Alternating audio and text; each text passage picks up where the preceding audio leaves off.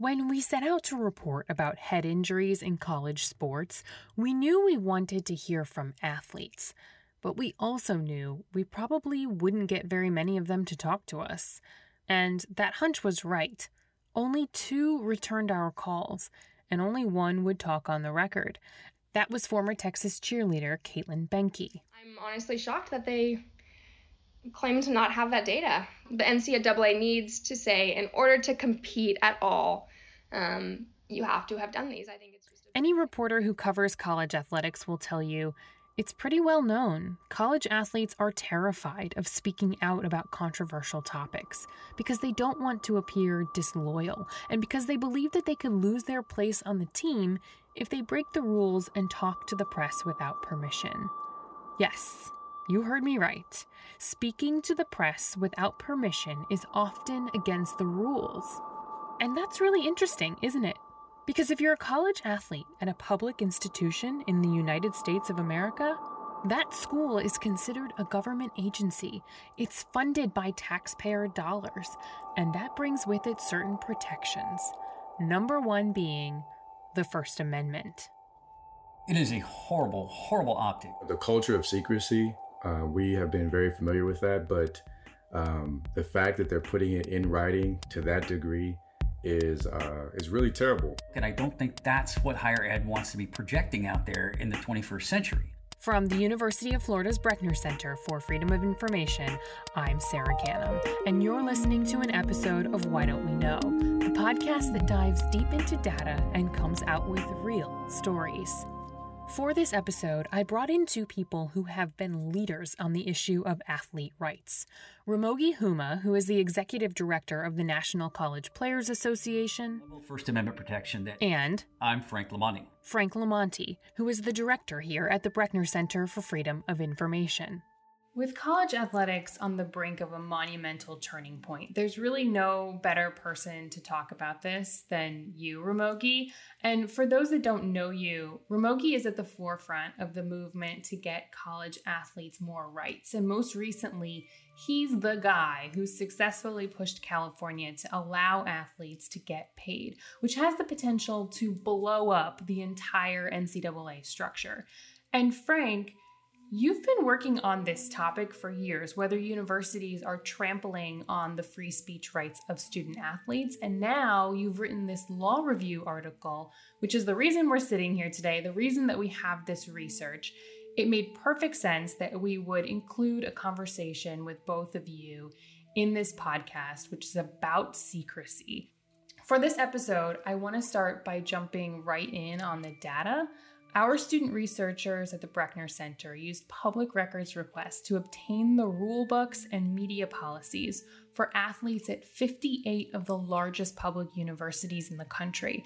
And what they found is that 50 out of 58 policies categorically prohibit athletes from speaking to the press without first getting approval.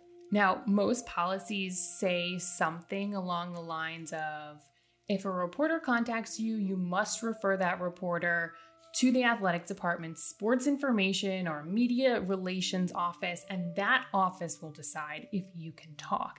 And honestly, having covered major sports investigations and watching how universities operate for years, I really can't decide if I'm surprised by that number or not. I mean, I know we all know that athletics are notoriously secret. We know they tell athletes not to talk, but I guess to see it put in writing in such a way, I didn't know that they were being that bold. And I want to start with this question to you, Frank, which is Is this a violation of the First Amendment?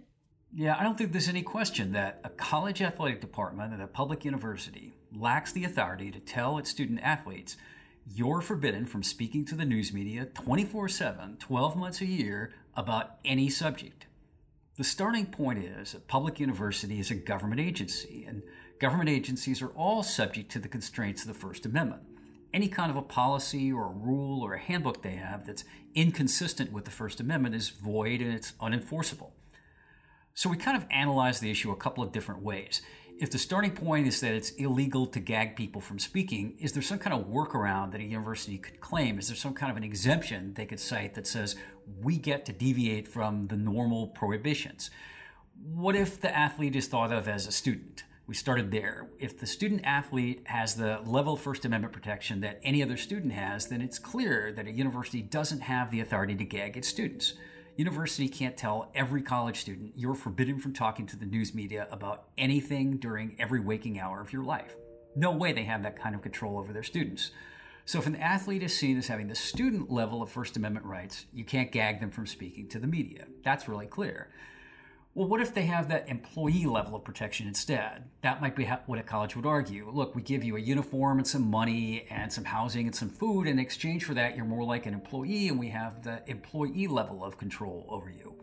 Well, it turns out that's not legal either. There's half a century's worth of unbroken legal precedent where the courts have said you can't tell public employees they can't talk to the media about their jobs either. So no matter what hat they're wearing, whether they're wearing the student hat or the athlete hat or the employee hat, it just doesn't seem possible the university has that level of control over their speech. I should add too that a university would run screaming from classifying its athletes as employees if they argued for the employee level of benefits. Universities have sought very, very ardently not to classify their athletes as employees. They don't want to give them workers' compensation or disability or death benefits or any of the other benefits that would come with employee status. And so it's just a non starter to say, we don't give you any of the benefits of employee status, but we claim you're an employee for purposes of taking away your First Amendment rights. Ramogi, does this surprise you that number, 50 of 58 policies? Absolutely. I, it doesn't, um, you know, the culture of secrecy, uh, we have been very familiar with that, but um, the fact that they're putting it in writing to that degree is uh, is really terrible. Think about this: players might watch their teammate die in a hazardous workout and not be able to talk to the media about it, and to have that kind of uh, gag over players um, you know, as a matter of policy is really unforgivable. Ramogi, your focus has always been on making sure that athletes are not being abused at the college level, and that means everything from adequate quick care for injuries, mental health, preventing emotional abuse by coaches, also working toward some kind of compensation. And I wonder if you think that these issues might not still be something that you're fighting for all these years later if athletes could speak out when abuses were occurring. I think that would be a huge element. Uh, I think if players felt like they can speak out without retaliation, uh, without losing their scholarships, um, I think that um, in many of these programs that are abusive, and, and to be clear, this is not a school here and a school there. The rampant abuse combined with um, these restrictions as an excuse to get rid of a player, um, I mean, it's systemic. It's a systemic problem. And I think that if players had protections, they would be more willing. It still wouldn't be easy, but they'd be absolutely more willing uh, to speak out and try to get rid of some of these coaches and trainers that are really putting players in harm's way. As we're sitting here today talking about this, there are two major events taking place in this country the COVID 19 pandemic, which has a tremendous impact on athletes, and also a groundswell of protests, the size of which this country hasn't seen since this, the late 60s, challenging how we deal with institutional racism and because both of these topics really matter in this conversation, I want to I want to talk about this, and I want to start with race because Ramogi, I looked at the NCAA statistics this week, and there's a really big disparity between Black players and Black leadership. For example, 56% of basketball players are Black, while only 28% of head coaches are Black. For football, it's 49% of athletes versus 15%. And overall, across the board, only 6% of the sports information officers are Black, which is traditionally the title that's held by the person in charge of deciding if you're going to talk to the media. And I wanted to get your reaction, like how all of that plays in. What's interesting is that for a player who would want to exercise their freedom of speech on this issue, um, you know, they could otherwise be met with um, some of the people who are white that have really no, you know, in a sense, skin in the game, no really real understanding as to how harmful that is, what a threat that is to the black community. And so, for a player that would want to speak out, they might be met with uh, people over them that don't even understand the issue. They don't think it's a big deal. They don't think racism exists. They don't think um, there are there are any bad police officers, and much less why a, a football player should be speaking out about something that's not about football. So I think that dynamic um, alone uh, puts players in a tough spot um, now pile on the policies and the culture of control when it comes to player's speech, and it makes it much more difficult. Um, actually, I was on a Zoom call with uh, about a dozen players, um, African American players from a particular university, um, in the days following the death of George Floyd, and it was supposed to be a discussion about college athletes' rights in the NCPA. Um, but almost all of it was talking about racial injustice. And I mean, these players were devastated, you know. And for me, looking at 18, 19, 20 year olds um, who are questioning why, why isn't my coach speaking out? Why isn't my program speaking out? Um, and also, I mean, really conditioned. I mean, the first thing that they looked to were, was their coaches and program because that's who controls their speech. You know, what I left them with in part was, hey, don't look to your coaches and programs. If they speak out, that's great. You know, go ahead and approach them. But um, you're a human being before you're an athlete, and you have every right to talk about these issues. I guess what struck me about it was that it was predominantly white men telling predominantly black men that they couldn't talk, right? That's like, if you break it down, that's really what it comes to. And I've witnessed that personally. I was at one because of you actually in the in the locker room at Georgia Tech in 2013, Ramogi's athlete advocacy group organized a silent protest where players at several schools wore armbands with the words All Players United. I covered that protest and I was interviewing um, a, a young, I mean, he couldn't have been more than 19 years old, young player with an armband on. And as I started to ask him why he was doing it, I could see his eyes shifting and he just like mid sentence shut down.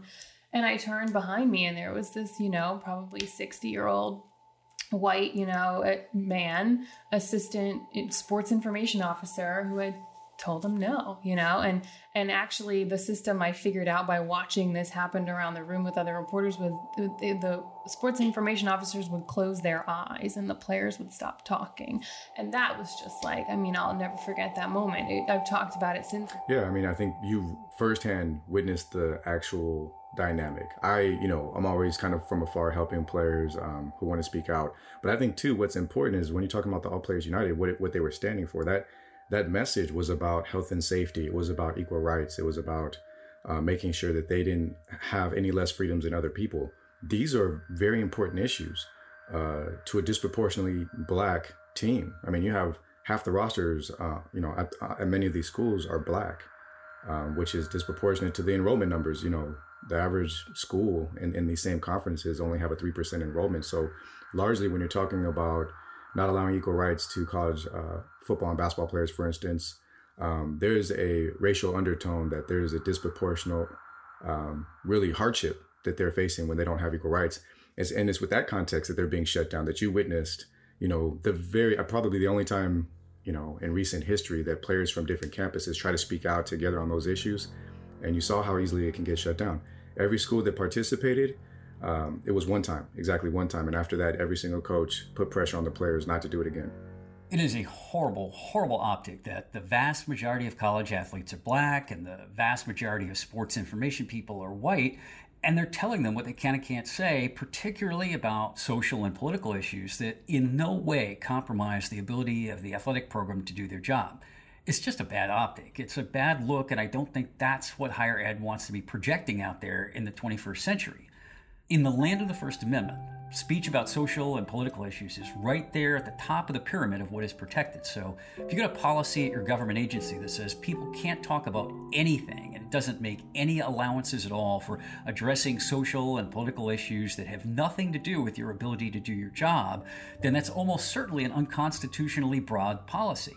That's the way all of these athletic department policies read.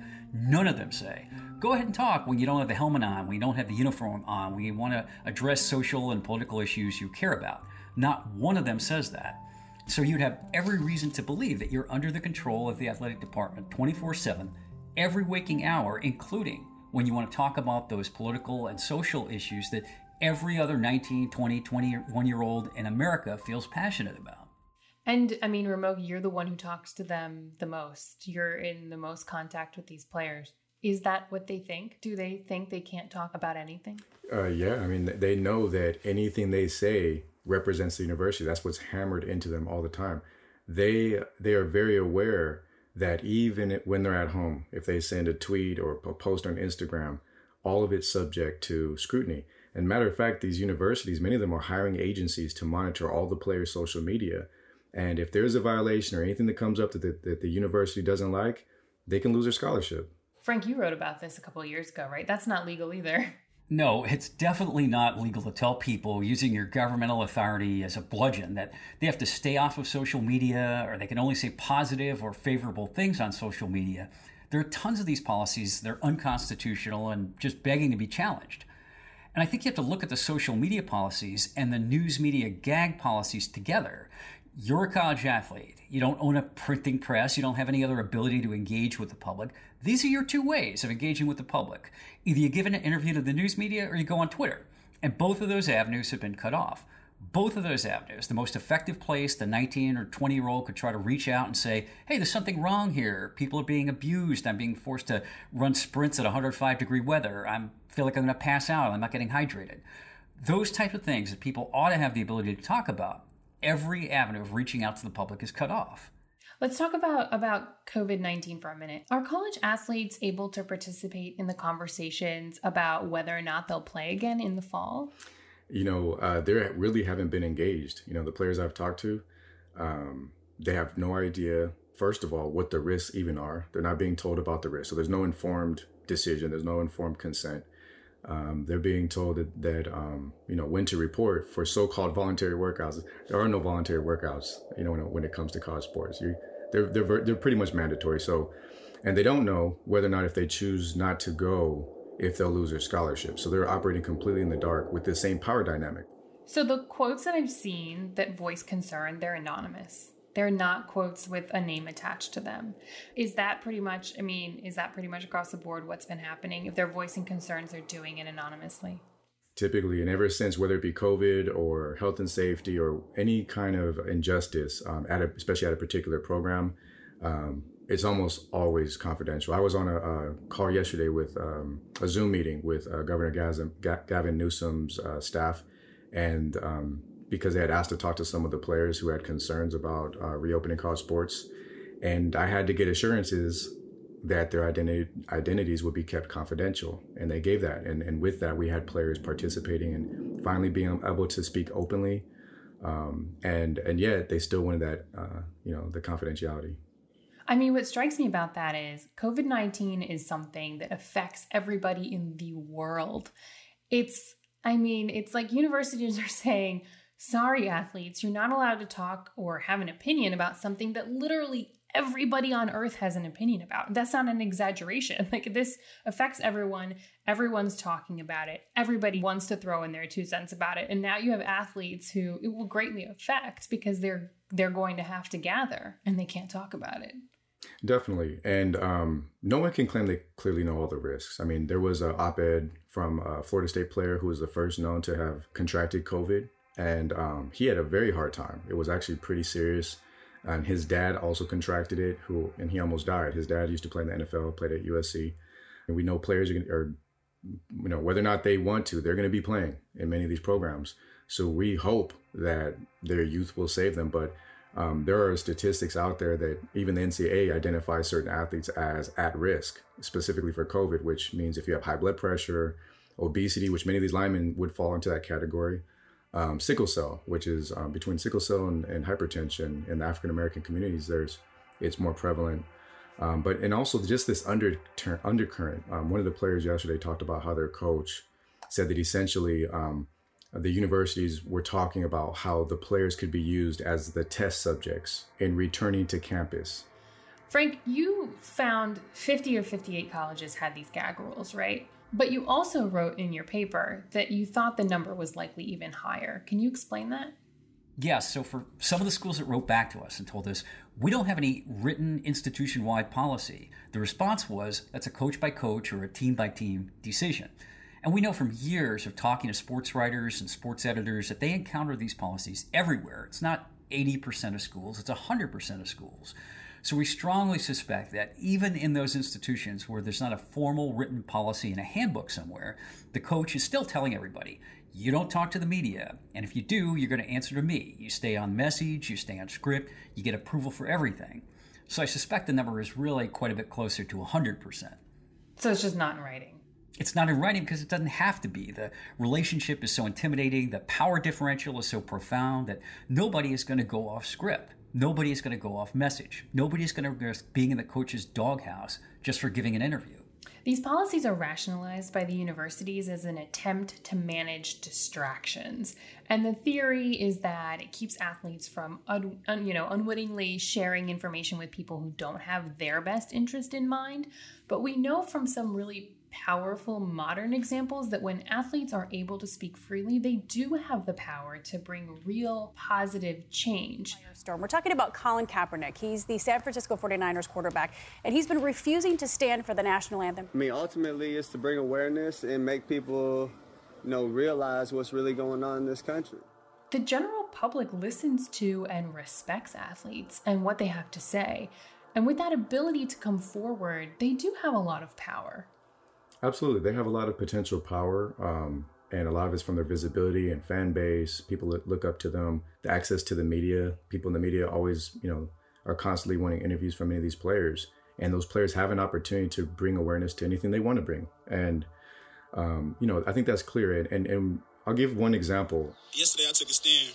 That was not only for me at FSU football. It's for Big George Floyd.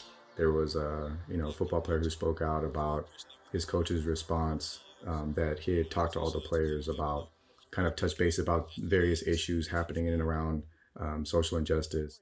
Florida State football coach Mike Norvell told The Athletic he had a back and forth individually with each of his players. Florida State star defensive lineman Marvin Wilson took issue with that characterization, tweeting, quote, this is a lie.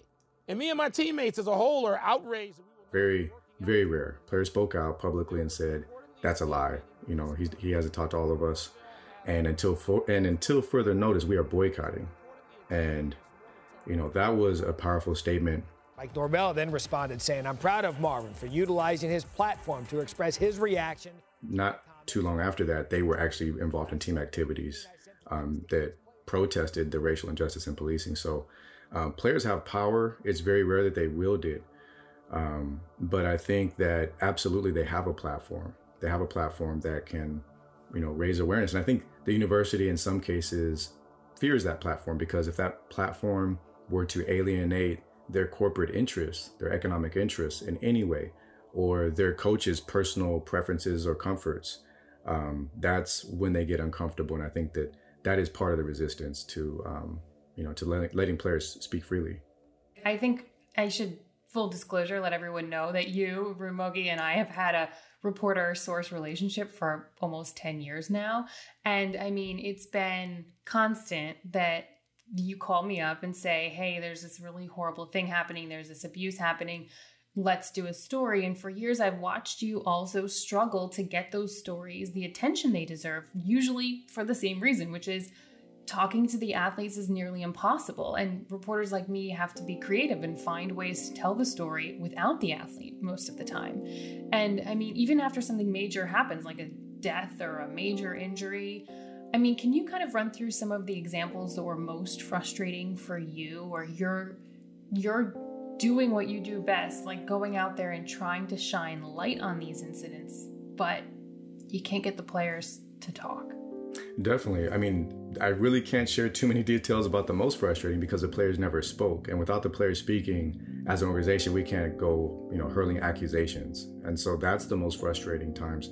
But you've seen me struggle. You've seen how, and you've talked to some of the athletes here and there, um, the few that were willing to talk, really, you know, demanding anonymity and um, you know, there was one uh, that comes to mind at, uh, well, most recently at Maryland. 19 year old offensive lineman Jordan McNair was hospitalized after he had trouble breathing and standing upright during practice. In May 2018, a Maryland football player, Jordan McNair, died after collapsing on the practice field. An independent investigation into the death of University of Maryland football player Jordan McNair found the university is responsible for his death and a 192 page investigative report later revealed members of the coaching staff subjected them to serious physical and verbal mistreatment. Quote, a culture where problems festered because too many players feared speaking out. The players um, really had to leak information to the press. You know, Central Florida, there was a death, Ereck Plancher in 2008. Um, the players had to leak information. A University of Central Florida football player is dead after off-season conditioning drills on campus. We talked about Ereck Plancher's death briefly in the last episode because UCF refused to hand over aggregate data on head injuries by claiming their athletic association is private, even though when Ereck Plancher's family sued over his death, they argued in court it's public. Ramogi experienced a different kind of secrecy from UCF athletics. Um, the players were told explicitly not to talk to the media after their teammate Ereck Plancher died. Misinformation was coming out, and the players, as a matter of policy, weren't allowed to talk to the media. Thankfully, some of them did. You know, um, they again de- demanded uh, anonymity. Those are some of the extreme cases, but there is a whole uh, litter of broken bodies that did survive. You know that um, also, if, if players were, were able to blow a whistle without retaliation and speak up, uh, maybe the culture in those programs would change. Um, one of the issues I brought to you uh, several years ago was at the University of Illinois. The girls were divided for practice, with one group, predominantly black, treated much worse and criticized for their culture. My approach has always been not to ever try to force anybody or pressure anybody to speak out, but to lay to lay out options what we ended up doing as a workaround was we talked to the players' mothers. She was humiliated, she was yelled at, and she was always degraded. But that level of control that they had, that fear that they instilled in those in those female players that you know that they couldn't be the ones to tell their own story. The last thing players want to do is go up against their university. I mean, it's very I can't even imagine a player just voluntarily making up some accusation against a powerful coach and program just for kicks. You know, just by the time they come to us, um, they've gone through hell, honestly, and they feel very isolated, alone. They, they don't feel empowered. They feel very scared. To this day, Illinois policy still says that media interviews have to be pre arranged, even though those stories led to the firing of a coach. How would you describe your experience with Greg Winslow as your coach? Horrific. It made me hate the sport. As a manipulator, a monster, the examples are abundant. Coach Hahn was physically and mentally abusive to her and other young gymnasts. At the University of Utah, it took several years to remove a swimming coach whose players complained privately about cruel and manipulative behavior. At the University of Nebraska, Nebraska softball coach Ron Revelle has been placed on paid administrative leave. Softball players said an abusive coach made athletes play through painful injuries one player later told the Washington Post, quote, "The truth is there is no one athletes can report to. Everybody that an athlete could trust or may rightfully trust they still work for the university and answer to the university. It's one of the worst sexual abuse scandals in the history of sports. And of course, I think it goes without saying, this is part of the reason that well known abusers like Larry Nassar at Michigan State. Dr. Larry Nassar was the head doctor for USA Gymnastics. He's facing two counts of first degree criminal sexual conduct.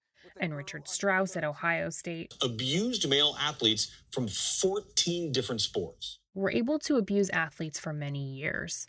Frank, in the law review article that you wrote recently on this topic, you said this, which I found to be really compelling, so I'm going to read part of it. Athletes are uniquely vulnerable to exploitation because of the cultural norms of competitive sports, with their emphasis on conforming to rules, obeying authority figures, and stoically tolerating pain. Almost surely, these serial abusers would have been stopped far earlier sparing generations of victims if athletes felt empowered to take their safety concerns to the public. And to be clear, you're talking about the Larry Nassars of the world here. Can you expand on that? Yeah, so some of the scariest and most toxic of these policies that you'll see on the books and athletic departments are very explicitly anti whistleblowing policies. They don't just say don't talk to the media, they'll go even further and they'll say if you have a problem or a complaint or a concern, keep it in the family. That's a not uncommon type of a phrase that you'll see in an athlete handbook. Kent State has a policy like that. Iowa State has a policy like that. We saw that several times where people were being told not just clear your interactions with the news media, but don't talk to anybody external to the program if you have any concerns about the way the program is running. And so that's an explicit anti whistleblowing policy, and it seems backed up by the threat that consequences will be brought down on you by the team. Maybe you'll get benched, maybe even worse, you'll lose your scholarship. And the amount of power that an athletic department holds over that student athlete really can't be overestimated. You think about when you've got that athletic scholarship, not just your playing time is at stake, your room and board is at stake, your tuition is at stake. Literally, these folks have your life in their hands. So, are you going to talk when all of that is at stake? Almost certainly not. And so many kinds of secrets wound up being kept inside the family, even at times when the athlete's own safety is at risk. There are other less serious, but still significant cases out there, like at Kansas State, where this policy forbid members of the equestrian team from responding to media requests when their university decided to cancel the sport, and the athletic department told players don't take part in any interviews unless it's been approved. And they went as far as saying always speak positively about the program, teammates, and coaches. Frank, why is this one important to mention? Because again, when you're talking about a public university and a student athlete, this is a government agency, a government agency with a lot of power over people's lives. And you couldn't require any other citizen to say nice things about the government in any other context, right? You can't use governmental authority to compel people not to criticize the government. In fact, that's kind of the whole point of the First Amendment. That's literally why it's there. The First Amendment exists so that we get to make the government look bad. That is explicitly the purpose of it. So the idea that somehow a university has reputational interest or interest in avoiding controversy that override individual people's rights, that just fundamentally misconstrues how the First Amendment works. So we've got an issue that is of larger public concern. Let's say it's the cancellation of a sports program. The only way those athletes can engage in public dialogue and maybe change the outcome of a decision they don't like is to be able to speak about it. If they can't speak about it, then they can't influence the decision. And if they can't influence the decision, then they're powerless over their own futures. You mentioned times where it's like seemingly harmless pieces, um, player profiles that were written without the reporter having access to the player who is actually being profiled. So, in the land of the First Amendment, there's a concept called tailoring. The idea is we allow the government to regulate speech in very narrowly tailored ways. So if you had a policy at the athletic department that said, don't show your playbook to other people, don't give away internal team strategies, that's the kind of policy that could hold up constitutionally. The government has a legitimate interest in safeguarding those secrets. But if the policy says don't ever talk to anybody about anything, that's not a narrowly tailored policy. So the way that these policies are invariably written and the way that they're enforced gives the athletes the idea that there is never a time that they are free without approval to speak about anything, even the most harmless things, even grandma's apple pie recipe. The, the idea that you have that level of control over an athlete is just unprecedented in any government inter- interaction with its citizens. There's no class of citizens, not students, not employees, frankly, not even prison inmates, that has zero First Amendment protection. We've seen football coaches make blanket policies that any player in their first year cannot talk no matter what. That's true at the University of South Carolina, Colorado State University, and the University of Alabama. In fact, Alabama's legendary head coach, Nick Saban, explained this by saying that it prevents inexperienced players from making missteps. But what happens when something is going wrong? Some policies specifically address this. These are direct quotes from the policies that we obtained. At Iowa State, football players are told do not take your complaints to the newspaper. The coach's office is the only place for these. Keep it in the family. Kent State's athlete handbook says don't take your complaints to the media. The coach's office is the only place for these. Texas Tech tells football players Anything that happens with this team, anything within the program or the locker room, stays with the football program and in the locker room. And East Carolina University says if you do not have anything good to say, do not say anything at all. And then in all capital letters, the handbook says do not complain about the coaches, teammates, or the university. Now, you might be thinking, policies are one thing, but I'm sure that in reality, journalists can get what they need. I'm sure they're talking to athletes, as long as they ask, as long as they follow the rules. Well, we at the Brechner Center partnered with the largest association of sports reporters in the country, the Associated Press Sports Editors, and we surveyed the reporters, asking for their experiences in getting these kinds of interviews. Of 32 responses from various media organizations across the country, none of them said they are always free to speak to the college athletes they are covering without first getting clearance from the school.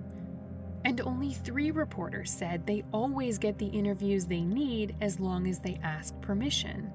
When we asked if this diminished the quality of their reporting, more than 90% said that it had. In at least two handbooks, we found that this rule seems to extend to the reporters too, warning not just the athletes that they will be punished, but threatening the journalists by saying that breaking the rules may be punished by a loss of credentials, meaning you can't go cover our sporting events anymore if you talk to an athlete without going through the proper channels. We found this to be the case at two schools the University of Oregon and at Rutgers. Yes, the same Rutgers where former basketball coach Mike Rice was fired after videos leaked of him kicking and taunting players. Important to note that that video was leaked by a former staffer, not an athlete. So, let's say you're a journalist covering the football team at the University of Oregon, and you hear that the star player, who is already being investigated following a fight with his girlfriend, got into some locker room fights with teammates too. You want to talk to players and find out if this is true. But if you do that, if you do your due diligence, you could potentially lose your credentials? That seems really crazy. Especially because, well, we know that happened in 2016. The University of Oregon actually did punish a student reporter, taking away his press credentials when he interviewed teammates about violent encounters with one of the star players. The reporting won a National Investigative Reporting Award, and you'd think the university would be proud of that. Actually, it reprimanded the reporter and yanked the newspaper's press credentials for an upcoming game. After an uproar, the university did an internal investigation and determined that it did nothing wrong, mostly because other universities have similar policies. Because, Mom, everyone else is doing it. Frank, has anyone ever challenged this? No, interestingly enough, neither the athletes nor any news organizations, to our knowledge, have formally taken on one of these policies. It does happen in the workplace context. Employees take on these policies fairly regularly, and they always invariably win but athletes haven't seen fit to do it. And I honestly think that's a combination of two things. First, nobody is that motivated to give an interview that they want to spend two and a half years in federal court adverse to their own institution. It's just the incentive is not there to take it on. And the second thing is those people who do run afoul the policy, anybody who gets caught going off script or going off message and giving an unapproved interview, probably just gets benched for a quarter or benched for half of a game, and that's not enough to cause somebody to get a lawyer and go to federal court. The kind of person that it's going to take to take one of these policies on is somebody that has nothing to lose, somebody that actually gets kicked out of school, loses their scholarship. At that point, the person will feel free to take it on. But until then, I think we're kind of stuck with it unless a news organization were to try. So even though it's a blatant violation of the First Amendment, like obvious, there's no other way of changing it if somebody doesn't step forward and file a lawsuit? I think that's right because the incentive is certainly on the part of the athletic department to control to the max. They feel like they can get away with doing this because they're kind of impervious to challenge. They're holding all the cards in that relationship with the athletes, and they know there's decades of experience that tells them that they're likely to get away with it. It's a little bit like speeding on the highway. They see everybody doing it and they assume it's fine it's not fine. It's not legal at all. It's just common. I mean, I think I know the answer to this already. Why do these schools have so much power? The power to blatantly violate the First Amendment, and nobody wants to stand up to them. Two groups of people, athletes and journalists, they have a lot of power, right? They have a lot of influence in the world, but still, these universities have scared them enough. You know, my, my two cents is although many of these issues have, have been discussed over the years on the periphery, um, which is, I mean, this is really one of the reasons I was excited to come do an interview and, and to see what you all had because you'd be surprised how much really people haven't looked into it. You know, so what you're doing, the research you've done is novel. Uh, Frank's analysis is novel. Uh, you know, we've all been discussing the power dynamic and I think that's why it's been able to persist, you know, in terms of athletes. Um, not to mention athletes, many of them think they're going to go pro. You know, the last thing they want to do is rock the boat. and plenty of coaches are quick to say, "Hey, you know, play right, you know, act, act right, or else I'll go tell these scouts um, what a bad person you are, why they shouldn't have you on their team." I think that the general public hasn't really gotten to this realization yet that they're being denied information that they would otherwise be entitled to and that they'd be interested in and that might be important if we can just loosen some of these gag restrictions. I mean, that same public is up in arms, though, and rightfully so, when these major scandals are unearthed, right? At, you know, have, that have been taking place over decades, decades of abuses of of athletes um, at major universities. Yet, you know, it's just like this barrier that no one, no one seems to be want to be the one to to stand up and, and change this awful precedent. I think there's another dynamic here that we haven't really talked about is the fact that college athletes don't have representation.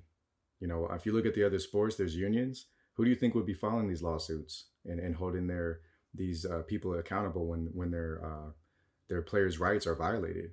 I'm actually cautiously optimistic that we're at a moment in the culture where it's possible to contemplate that things might change. And I do think that's largely a result of the police brutality debate we're having in America, the larger racial justice debate we're having in America. It's a horrible, horrible optic that the vast majority of college athletes are black and the vast majority of sports information people are white, and they're telling what they can and can't say, particularly about social and political issues that in no way compromise the ability of the athletic program to do their job it's just a bad optic. It's a bad look. And I don't think that's what higher ed wants to be projecting out there in the 21st century. I think it's important to say that in the last few weeks, we have seen some universities take some steps to recognize that athletes, especially black athletes, need to be able to use their voice and speak freely about racial inequities in their programs. Ramogi and I had a follow up conversation about this after we taped our interview, and I asked him, Do you think things are really changing? Or will this be a fleeting moment in time where athletes felt particularly empowered? His answer is that it's unclear. What is clear is that these policies still exist. They still unconstitutionally gag the rights of college athletes. And so the prospect of being kicked off the team, losing a scholarship, altering the course of their lives will be something that they have to weigh before they decide to speak out. About race, about returning to games amidst a pandemic, about mistreatment of injuries, about abuse, about anything that comes up that you or I or anyone else in America has the unalienable right to talk about. Next time on Why Don't We Know? You're not thinking about your 18 year old taking a poli sci class and they're sitting right underneath an asbestos coated ceiling. You know, it's it, people, it's just not on anyone's radar. A danger lingering from the mid 20th century that many universities have failed to address. Student, it is the perfect crime. Like, I live in LA and you couldn't write the script for asbestos. It's a staggering amount of asbestos. Just people don't know how much because nobody says how much. And when you have billions of dollars available year after year, why do you have asbestos in your buildings? It's because you don't give a shit. This episode was written and produced by me, Sara Ganim. The associate producer is Tori Whidden. In addition, Virginia Hamrick filed public records requests for this episode. This episode was edited by Amy Fu. Music for this episode was composed by Daniel Townsend. Audio mixing was done by Matthew Abramson. The executive producer is Frank LoMonte. Why Don't We Know is a production of the Brechner Center for Freedom of Information at the University of Florida. A special thanks to the Hearst Family Foundation for providing the grant money that supported this reporting. For more information about this episode, visit www.whydon'tweknow.org.